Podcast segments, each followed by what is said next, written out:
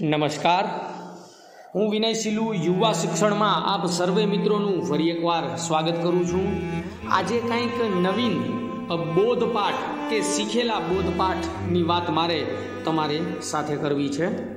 વાત છે અજીમ પ્રેમજીની કે એમના જીવનના કેટલાક બોધપાઠ છે, એમની આજે વાત કરશું. જે જસ્ટ એક મિનિટ નામના પુસ્તકમાંથી લેવામાં આવ્યા છે. દરેક વ્યક્તિને ડગલે ને પગલે અનુભવ થાય છે. એમાંથી જે શીખે એનું જીવન સાર્થક થાય. એમાં કોઈ સફળ વ્યક્તિએ શીખેલા બોધપાઠની વાત સાંભળીએ તો એનું મહત્વ ઘણું વધી જાય. એક પાઠ હું એવો શીખ્યો છું કે સો રૂપિયા કમાવા કરતાં એક રૂપિયો કમાવો એ વધારે મૂલ્યવાન છે. મારા એક મિત્રએ એની આઠ વર્ષની ભત્રીજી વિશે આ વાત કહી હતી.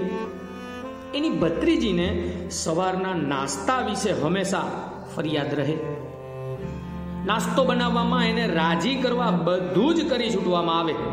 પણ વ્યર્થ. છેવટે મારો મિત્ર એને એક સુપર માર્કેટમાં લઈ ગયો. રાંધવા માટે તૈયાર ખોરાકનું એક પેકેટ એને અપાવ્યું. બાળકીએ પેકેટ ખોલી એમાંની સૂચના પ્રમાણે વાનગી બનાવી. એને એ ખૂબ જ સ્વાદિષ્ટ લાગી. કારણ કે એને જાતે એ બનાવી હતી. મારા જીવનમાં હું એટલું સમજી ચૂક્યો છું કે જાત કમાઈ જેવો સંતોષ બીજે એકેય બાબતમાં મળતો નથી. સહેલાઈથી પ્રાપ્ત કરેલી વસ્તુ એટલી જ સહેલાઈથી હાથમાંથી સરકી જાય છે. મહેનત કરીને જે મેળવ્યું હોય એની જ આપણે સાચી કદર હોય છે. ક્રિકેટની રમતમાંથી પણ હું એક બોધપાઠ શીખ્યો છું. કોઈ ખેલાડી દરેક દાવમાં કંઈ સદી ન ફટકારે. જીવનમાં ઘણા પડકારો આવે છે. કેટલાકમાં તમે જીત મેળવો છો. તો કેટલાકમાં હાર. વિજયનો આનંદ માણવો જ જોઈએ, પણ એનો અહંકાર કરવો ન જોઈએ. બીજી બાજુ, ક્યારેક પરાજય પણ થાય એ માટે તમે પોતાની કે બીજા ઉપર દોષનો ટોપલો ન ઢોળો. પરાજયનો સ્વીકાર કરો. એ માટે તમે કેટલાક જવાબદાર હતા એ નક્કી કરો. એમાંથી શીખો અને આગળ વધો. અગત્યનું એ કે તમે બાજી ગુમાવો ત્યારે એમાંથી બોધપાઠ શીખવાનું ગુમાવશો નહીં. વધુ, એક બોધપાઠ એ છે કે વિપરીત સંજોગોનો સામનો કરવાનું તજી ન દો. એવા સંજોગો ઓચિંતા જ ત્રાટકે.